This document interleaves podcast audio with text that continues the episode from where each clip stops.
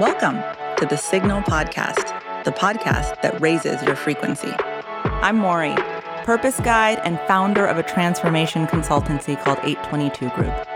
I left my career as an executive at a global PR firm to live my purpose, helping leaders and businesses realign with their own purpose by reconnecting with their intuition. Through this work, I've really become a student of people's stories. You know, the things we tell ourselves that hold us back. And by accepting my own intuitive gifts, I've helped countless people recognize the power of their intuition and reconnect to their higher self.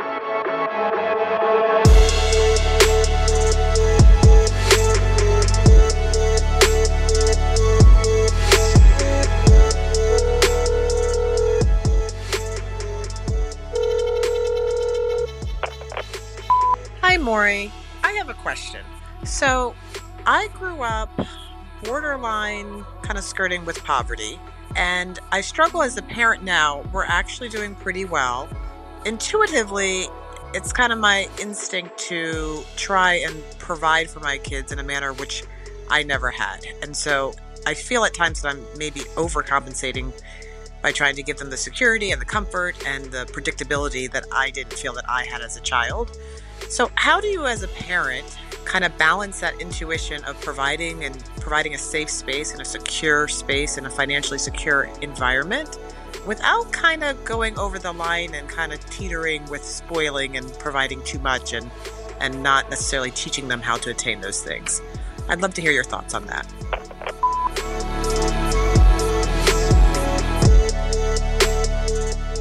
I feel this question, man. I mean, it reminds me of myself so much. I grew up with a single mom who went to work at 5 a.m. to try to provide for us, and we flirted with poverty a lot.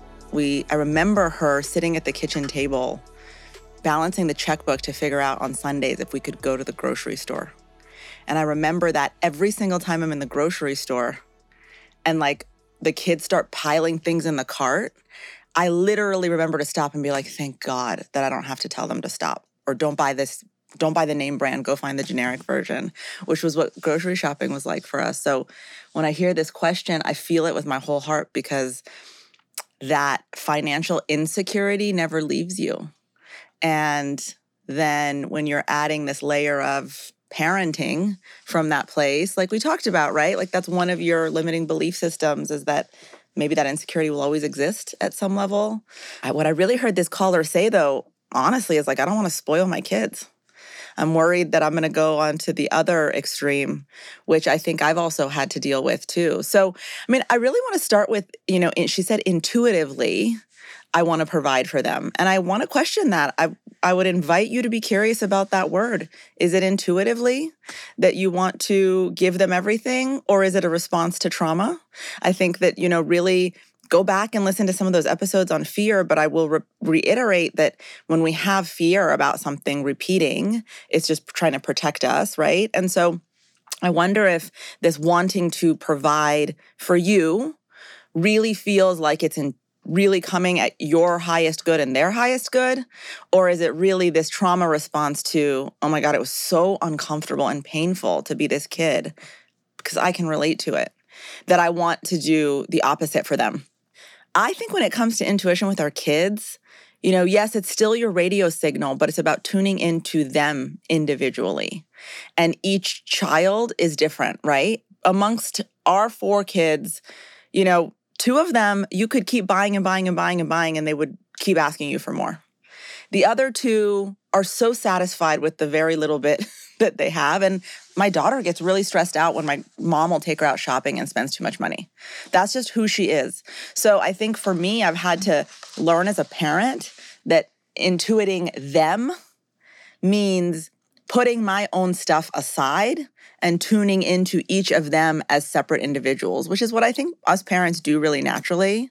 And so, what I would say in this instance is like, when you have this desire to provide for them, really dig into why. Is it because genuinely it's something that I know will help them feel that they can be in a thriving mindset? Is it to show them abundance so that they can then go and create abundance in their lives? Like when it comes from this place of clarity for you and you understand the motivation and what you're trying to teach them, then beautiful. But I guess what I would question is just make sure it's not coming from this place of, God, it felt so bad and I just want it to feel good. Because I've also been taught by my husband, I'm the one who has the desire, I think, to spoil because I have that same trauma. And he's doing such a great job of teaching me right now how great it would be for them to feel like they earned it or to work for things and the lessons that come with that too. And so it's a balance. And I've had to learn with each of them, it's different. With my daughter, I don't need to really teach her to work for it, right? With my daughter, intuitively, I know when I connect with her that she needs to understand that she can have what she wants. She has the value. She doesn't need to feel badly about it. And so giving her that sense of abundance is really good for her intuitively. With my son, it's actually not so great for him. In some ways, it is. It's teaching him that, yeah, you're worth it. But in other ways, that lesson of, you know what, maybe you can have some patience or work for it is good for him. So I really think it depends on the kid. And then the other thing I'll say, I don't know if this applies to the caller, but there's a lot of cultural stuff that comes with money. And so I think just this concept of money, especially if your upbringing was in a community that was flirting with poverty, you know, is there guilt? Around where you're at in your life right now? Is there a sense that you've left people behind? because when we carry some of those things, you know, that guilt, that energy towards money isn't positive. It's not treating money with the energy that it is, which is just neutral. Money is a neutral energy. People want to make it evil, but it's just a thing that comes to you and then you decide, you put the intention on it. It can be positive, it can be negative. And I think one of the things that I, in working with people of different backgrounds and communities, I'm starting to understand is there's some guilt associated with money for certain cultures. And I would check in with that too and see if that's true and there, and then do that exploration of why, why, why, why do I believe this? Is it my fear or is it reality? And, and what do I want to teach them about money? Yeah, I had a, a thought listening to this caller about how she used intuition in her language, you know, in her question. Yeah. Is intuition over applied to things? You know, it, are there circumstances that just like I heard my kids tummy growl, so I know they're hungry? That's not intuition. That's just I heard the growling of their stomach. Right. Do we feel like we some people are overusing this signal? You know, ultimately, if you're tuning into their needs, it doesn't matter what you call it. I think if we're going to be really, you know, disciplined about it, then yeah, you know, I think we overuse it. I think again, sometimes it's our instincts that we say is our intuition, and a lot of times it's our trauma. A lot of times it's our fear. But I will tell you, parental intuition is a real thing. And it happens for those of you that have kids, you know from the moment they're born. I was actually reading this University of Florida study they did on parental intuition, and they found that parents say that from the very beginning they had a sense of things. And in fact, in babies that died of SIDS, that most of those parents that they surveyed had reported this like premonition that something was wrong. And that the problem there is this is where you need to advocate and not feel embarrassed and have shame about intuition. Those parents in that study reported that they felt embarrassed telling the doctor something might be wrong. Because think about it, what you're doing is you're taking something non scientific, your intuition, and talking to a scientist and saying to them, my gut's telling me X, Y, or Z. And so, this is why I think the conversation about intuition is so important so that we can start to accept that it's part of the data set and especially those of us that are in positions of power, leaders, doctors, lawmakers, can start to allow people to trust their intuition and we don't have to put the burden of proof on them. Think about the tragedy of that as a parent. When you have this intuitive feeling about your child and your shame blocks you from speaking up and then the worst case scenario happens, right? So we have to make this dialogue more normalized. Yeah, the caller hinted at a fear emotion pretty heavy in her question. Yeah. So just remind us again intuition is emotionless. Is that how you say it? Intuition is emotionally neutral, which means that when you hear it, you don't feel sad or angry. There's no emotion attached to it. When it comes through, it's clear. And I actually invite listeners to pause when I say that and stop and think okay, when is the last time I felt something intuitively? Can I see what she's saying? Was it emotionally neutral?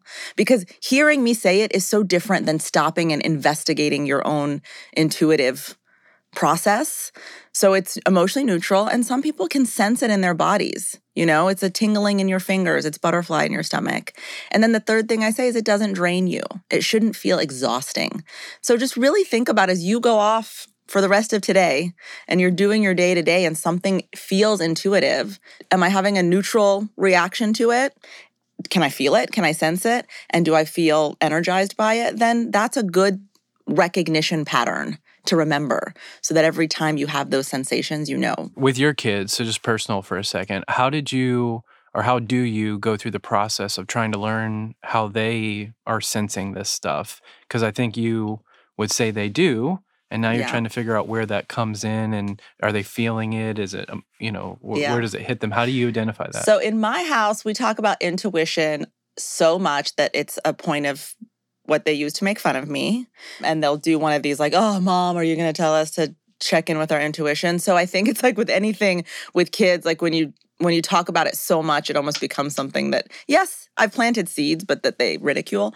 Um, I think that uh, with my kids, what I am learning is that they both have this ability in two completely different ways right? My son is definitely an intuitive. My son can sense energies. And I've had to learn with him, and he's an empath, so he takes on other people's feelings. And so, one of the things I've, I work with some of my clients that are parents that I taught them from doing this with my son is that if he comes home upset or he's sad, I've really stopped and done this process with him of like, are you sad? Was somebody else sad? Like just helping him be empowered to decipher the difference between his, his own emotions and the emotions of the people around him is so empowering. I never had that. So I always thought, you know, one of the intuitive abilities I have is to sense emotion. He has that. So by lear- teaching him to separate it, it's been really great.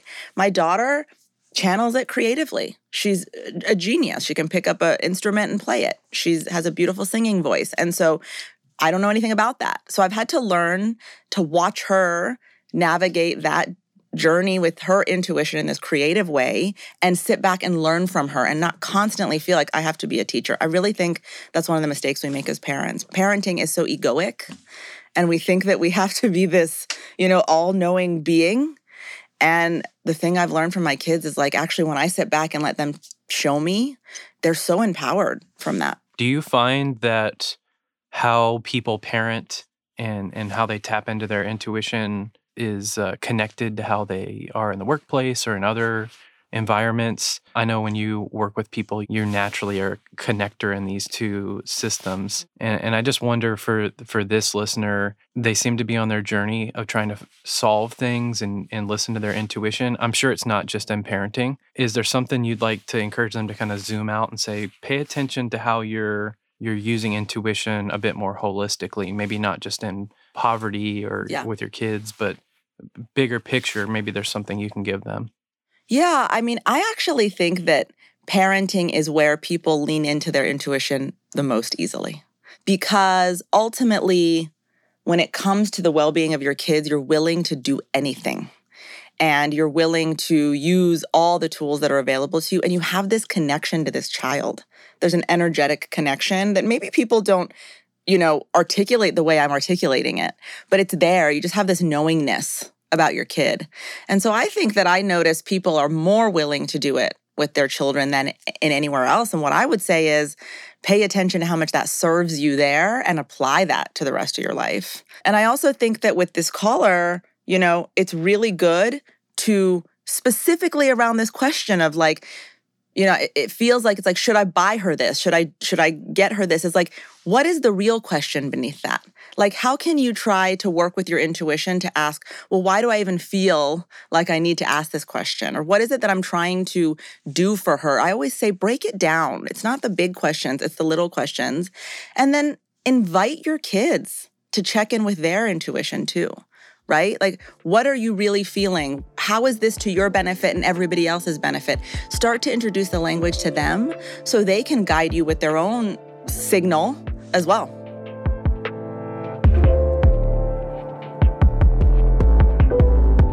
Hey, Signal listeners. If you're listening to Signal and you're curious about how you can get in touch with your intuition to thrive and live your purpose, we have an amazing membership community called Society M.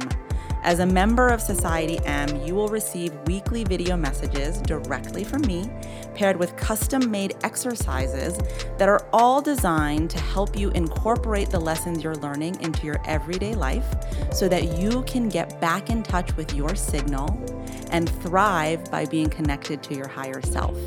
You can check it out at moryfontanez.com and please make sure to share it with anyone in your life that you think could benefit from making that connection too. Again, it's Society M and you can find it at moryfontanez.com. Thank you for listening.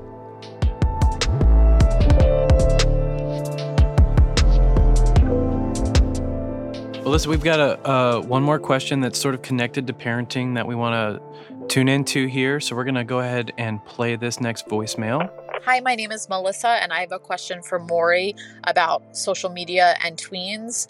I have a 10 year old daughter, and my gut instinct was to not let her on social media. However, all of her friends and peers, and frankly, my peers, uh, the parents of these children, are all allowing their children on TikTok. Um, so we finally gave in and allowed her a supervised version of TikTok. But my instinct still is that I really don't like it and I really don't want her on it for her own mental well being. Should I be trusting my instinct and then in turn isolating her and having her be an outcast among her friends? Or do I ignore my gut and allow her to keep up with what appears to be the social norm these days with 10, 11, and 12 year old girls. Thank you. This is, I mean, God, I feel you. This is really hard right now. I think so many parents are struggling with this. I talk about this with my husband a lot. It's like we can't apply our lens of digital and social to theirs, right? It's like our parents telling us TV was going to fry our brains. And, you know, I was a latchkey kid. I watched TV all day in the summer and ended up okay. So I really think, first of all, we have to be honest about our own perceptions and judgments. You know, what I heard from this caller actually in her voice was this need to justify to the other parents, right? Think about how much we do that, where we're going to parent in a certain way and we're still in this tribal mentality, like the village has to accept it. What I heard her say is, I feel that it's not right for my daughter intuitively, but other parents are allowing it. And how do I manage it with the other parents? Right. And so I would just invite you to go back to your higher self and say, why is that relevant here? What am I trying to get out of? I'm making a decision for the emotional well being of my child. How do these other parents fit?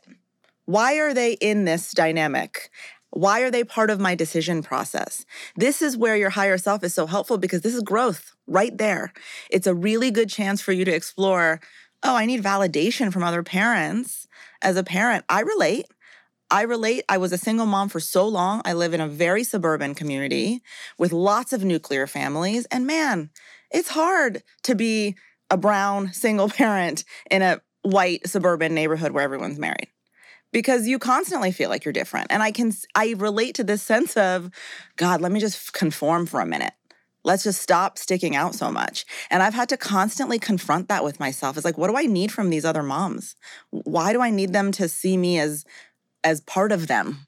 Can I be different? My kids are different. Can I teach them? So I think actually there's a opportunity here for this caller with their child to talk about just because, you know, Martha and Sally and X, Y, and Z are doing it, that's not how we do stuff. We don't conform. We actually need to check in with ourselves about why the other parents matter. And then I think really check your own fear on this social media stuff. Is that your intuition telling you that? Or is there some fear you have about loss of control? I mean, obviously, there's insane content out there, and we have to be really careful. But I just think that we are a different generation than our kids, and we have to understand that the way they're going to navigate the world is highly digital. Sorry to say it. And is it your fear, or is it truly tuning into your daughter and realizing, oh my God, she's going to get inundated, and that's going to be bad for her? Yeah, um, it seems as a parent a bit relieving to know how do I, how do we not make emotional decisions? It's listening to our intuition. It's it's tuning yes. into the signal, right? Yeah. Do you think, you know, from your experience as a parent, we let emotions drive our parenting styles too much and intuition could help that? Absolutely. We are really emotionally engaged and triggered as parents. One of the things I read once, I don't remember where, is like the th- the age that your kid is at is the age you're going to get triggered back to the most, right? So right now, you know, our kids are 10, 11, 12 and 12. And I do notice I spend a lot of time thinking about middle school because they are navigating that. And there's things about middle school that were traumatic for me. There were ways that the mean girls bullied me.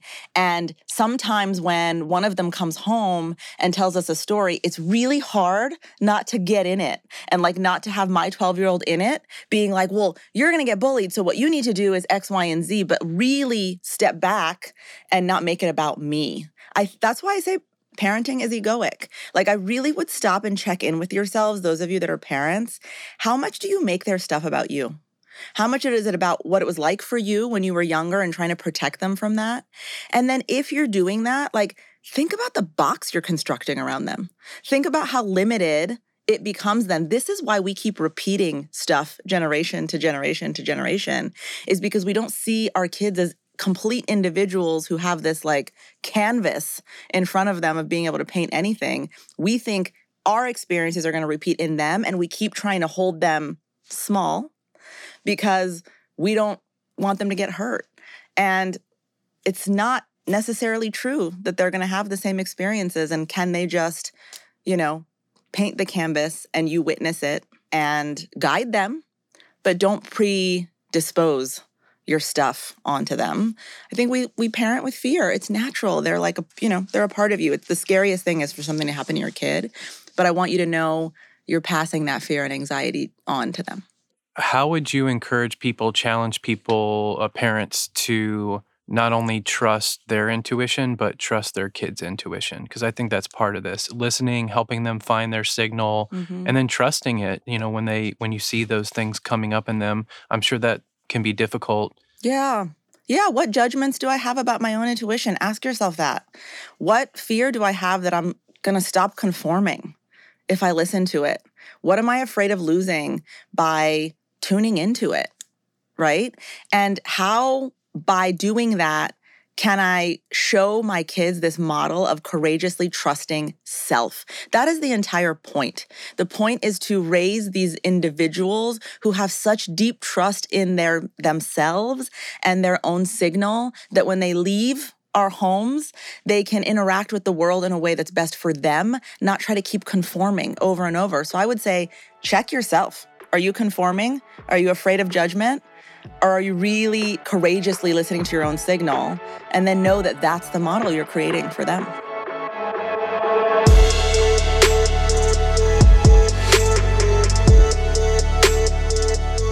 Hey there. Thanks for tuning in to the Signal podcast.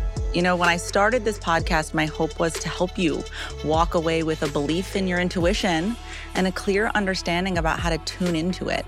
And I'm just so excited that you listened to today's episode. And I just want to make one small ask, a tiny favor. Would you please consider sharing this episode with someone in your life who you think could benefit from relearning to trust themselves? I think that they would appreciate it, and I certainly appreciate you. You can find more from me on Instagram at Mory Fontanez and by visiting moryfontanez.com. This podcast is hosted by me, Mory Fontanez, and produced by Terra Firma Audio. I'd like to thank the talented team at Terra Firma, Casey and Jack, for being such amazing partners uh, our wonderful sound engineer, Jordan Newell, Lauren Hall, my amazing literary agent who's believed in my ability to talk about intuition, I think before I did, and my really amazing husband who is so supportive and trusts my guidance so that I trust my own guidance more and more, our amazing four kids for putting up with all of the intuition talk that happens in our home and my family back at home. Thank you all. I couldn't have done this without you.